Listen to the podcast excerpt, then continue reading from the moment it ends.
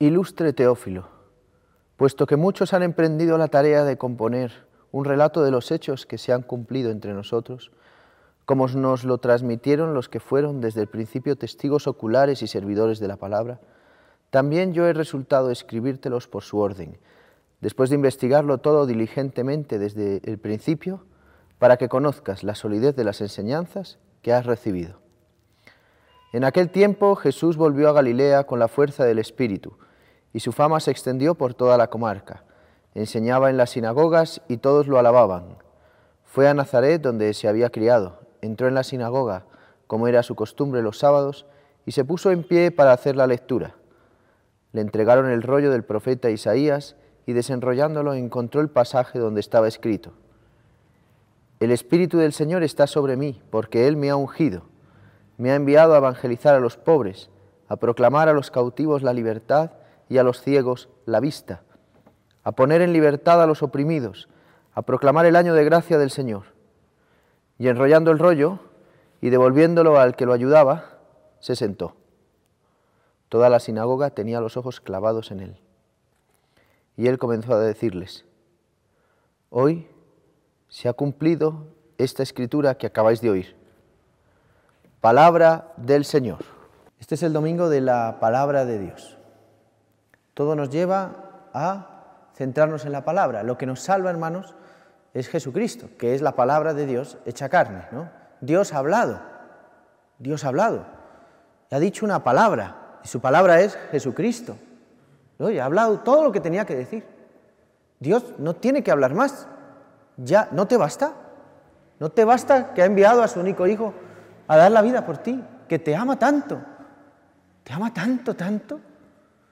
Yo una cosa, no sé si es una herejía, ya os lo he dicho creo que alguna vez, bueno, vuelvo y la repito, me impresiona ver a Dios Padre, el amor tan grande que nos tiene, el amor tan grande que te tiene, que entrega todo lo que tiene, su único hijo, por amor a ti.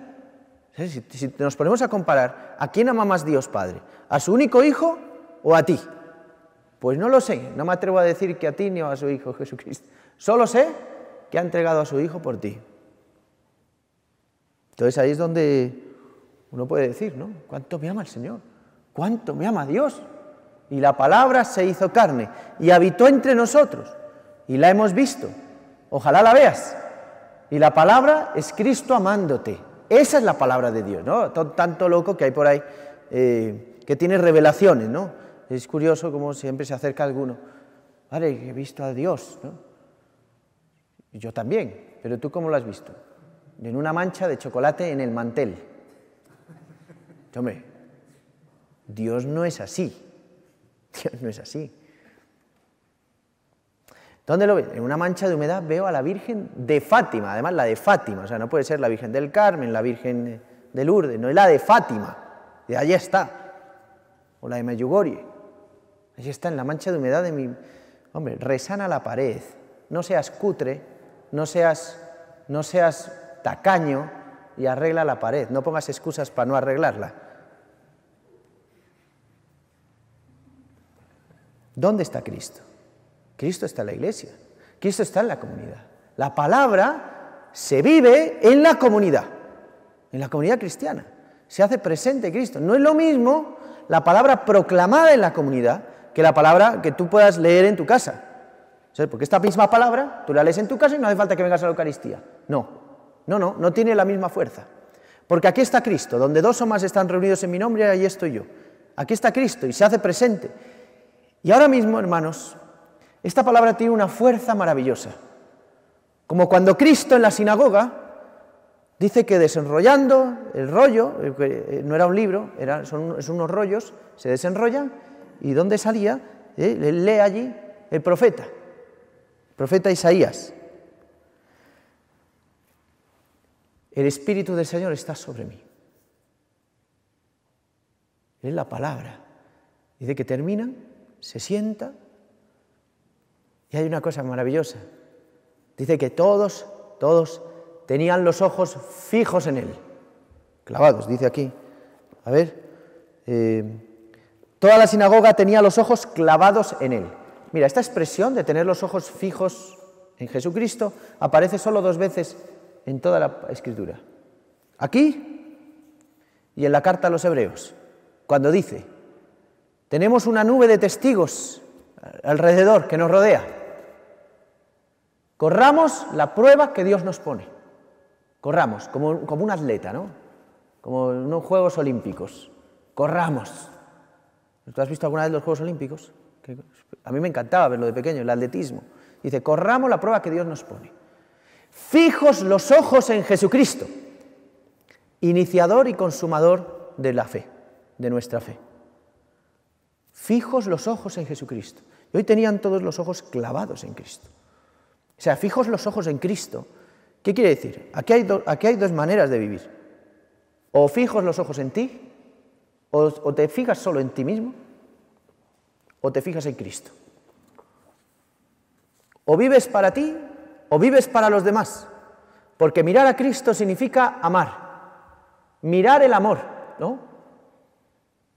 A mí siempre me impresionó este Cristo. Y os lo digo siempre. Yo cuando me vaya de la parroquia, lo que más voy a echar de menos no es a vosotros. A vosotros me da igual. Allí habrá otras ovejas. Mejores o peores, no sé. Olerán mejor u olerán peor. Más perdidas o menos perdidas. Lo que más voy a echar de menos es este Cristo que está aquí. Tamaño natural, clavado en la cruz. Que a mí me habla, no sé si a ti te habla, a mí me habla. ¿Y sabes qué me dice? Que me ama. Que me ama. Oye, y haya hecho lo que haya hecho ese día, yo entro por esa puerta y siempre me dice, aquí sigo, te estoy amando, te sigo amando y te amaré siempre. Y aquí estoy clavado por ti. Fijos los ojos en Cristo. ¿Qué quiere decir? Fijos los ojos en el amor. Si tú quitas los ojos del amor, tú no puedes amar. Tú necesitas tener los ojos clavados en Cristo. Tus ojos, cuando uno tiene los ojos fijos en algo, nada lo distrae, ¿no? Digamos que solo se da cuenta de esto, de lo que está mirando, ¿no? El Señor quiere esto de nosotros. El cristiano tiene los ojos fijos en Cristo, de manera que le puede venir con lo que quieran. Que está en Cristo, anclado, digamos, también tiene relación de que estás edificado sobre la roca.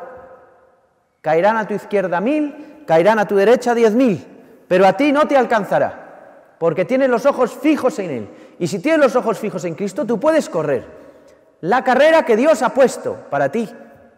¿Qué quiere decir? Tu matrimonio, tu viudez, la soledad, el ministerio sacerdotal, lo que sea, la vida en la universidad, los jóvenes, la vida en el colegio, los niños, la vida con tus papás, la obediencia a tus papás, tu noviazgo.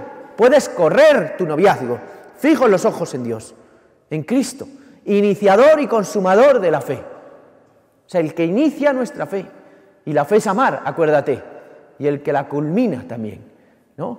Con Cristo se da este camino, esta carrera.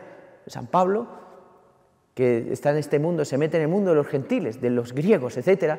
Todo este tema pone la fe siempre en un ejemplo de atletismo, de carrera, de pelea. He combatido bien mi combate, dice. He recibido golpes por todo lado, pero he ganado la batalla. He corrido hasta la meta, dice. He corrido hasta la meta. No dice, he llegado el primero, no. Dice, he corrido hasta la meta, hasta el final. El primero es Cristo, porque yo para tener los ojos fijos en Él es porque Él va primero. Él va adelante. Y esto es lo que hoy, esta es la buena noticia de hoy, que Cristo va adelante. Que si tú te apoyas en Él, tu vida es totalmente diferente a la que tienes hoy. Tu matrimonio es posible. Es posible ser feliz en tu matrimonio, porque la infelicidad de tu matrimonio no está en el carácter de tu mujer. No, señor, no. La infelicidad de tu matrimonio no está en cómo es tu esposo. No. La infelicidad en tu noviazgo no es cómo es la otra persona. No. Y no es que el otro no te ama tanto. No. La infelicidad en tu viudez no es que ya no tienes a tu esposo. Ay, Por eso soy infeliz. Ya no está mi esposa, se murió, por eso soy infeliz. No, la infelicidad en nuestra vida es solamente que no está Cristo. Solamente. No está Cristo en nuestra vida. Se acabó, hermanos. Es esto, ¿eh? Es esto. Si tú tienes los ojos fijos en Él, ¿cómo tengo yo los ojos fijos en Él? A través de la escucha de la predicación. La predicación me centra los ojos. Yo puedo venir distraído toda la semana, pero llego el sábado y fijo los ojos en Él. Vuelvo a fijar los ojos en Cristo. Los sacramentos, la Eucaristía, y cuando te confiesas, vuelves a fijar los ojos en Él, clavados los ojos en Él. Todo esto por esta expresión que dice que estaban clavados los ojos en Él. Fíjate, a mí me impresiona Cristo cómo aprovecha, ¿no?, la fama que tiene. Cristo tiene fama, dice que todos lo alababan, todos lo alababan. Bueno, menos mal, al principio era así, ya después lo quieren matar, echar piedra, tirar por un barranco, hasta que lo crucifican, ¿no? Pero Cristo aprovecha su fama, digamos, para evangelizar. Y es maravillosa la palabra de hoy, porque yo te digo lo mismo que dice Cristo. Esta palabra se cumple hoy. ¿Y qué dice Cristo? Eso mismo. Hoy se ha cumplido. Fíjate, no dice se va a cumplir, dice se ha cumplido. Esta palabra, esta escritura que acabáis de oír. ¿Y qué es lo que acabáis de oír? ¿Qué es lo que acabáis de oír?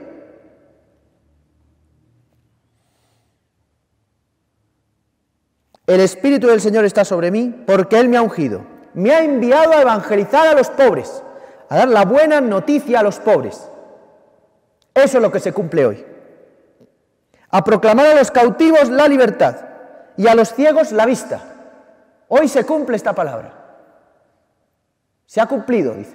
Da a los ciegos la vista. O sea, el Señor te ha dado la vista.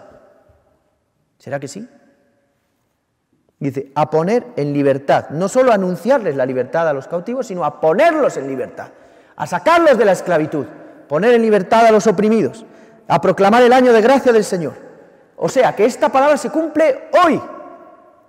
Hoy. A mí me encanta la Escritura, porque la Escritura no habla del mañana, nunca. No dice, oye, mañana te salvaré, mañana vamos a hacer no sé qué. No, dice hoy, siempre es hoy. Hoy ha llegado la salvación a esta casa, le dice a Zaqueo. Si hoy escucháis su voz, hoy estarás conmigo en el paraíso.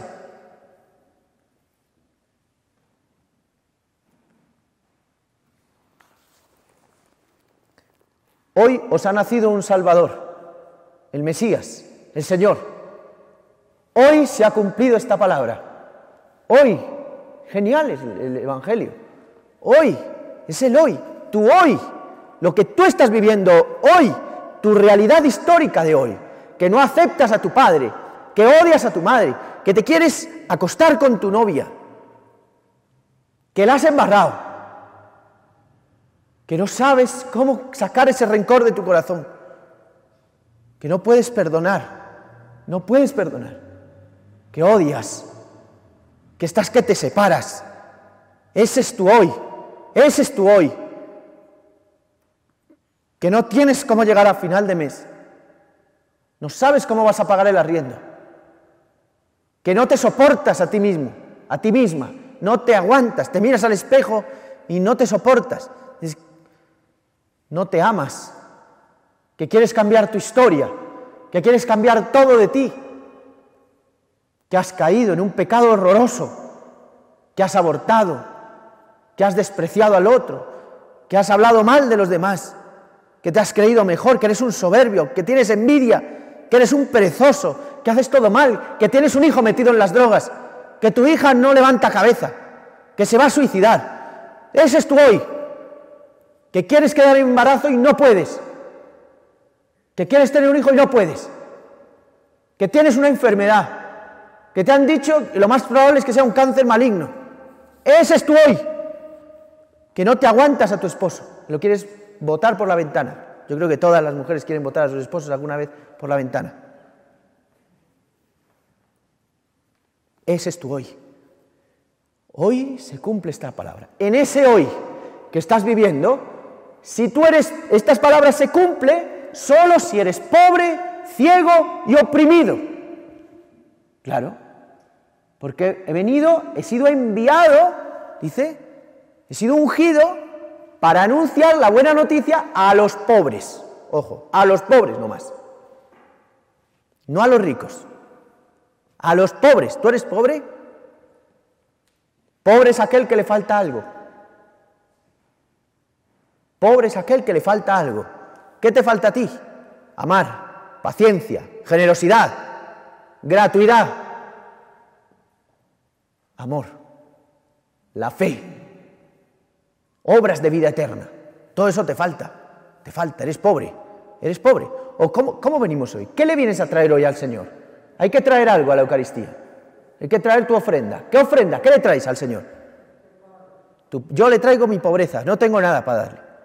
Mis pecados, no tengo para darle nada más. Mis pecados, como el publicano.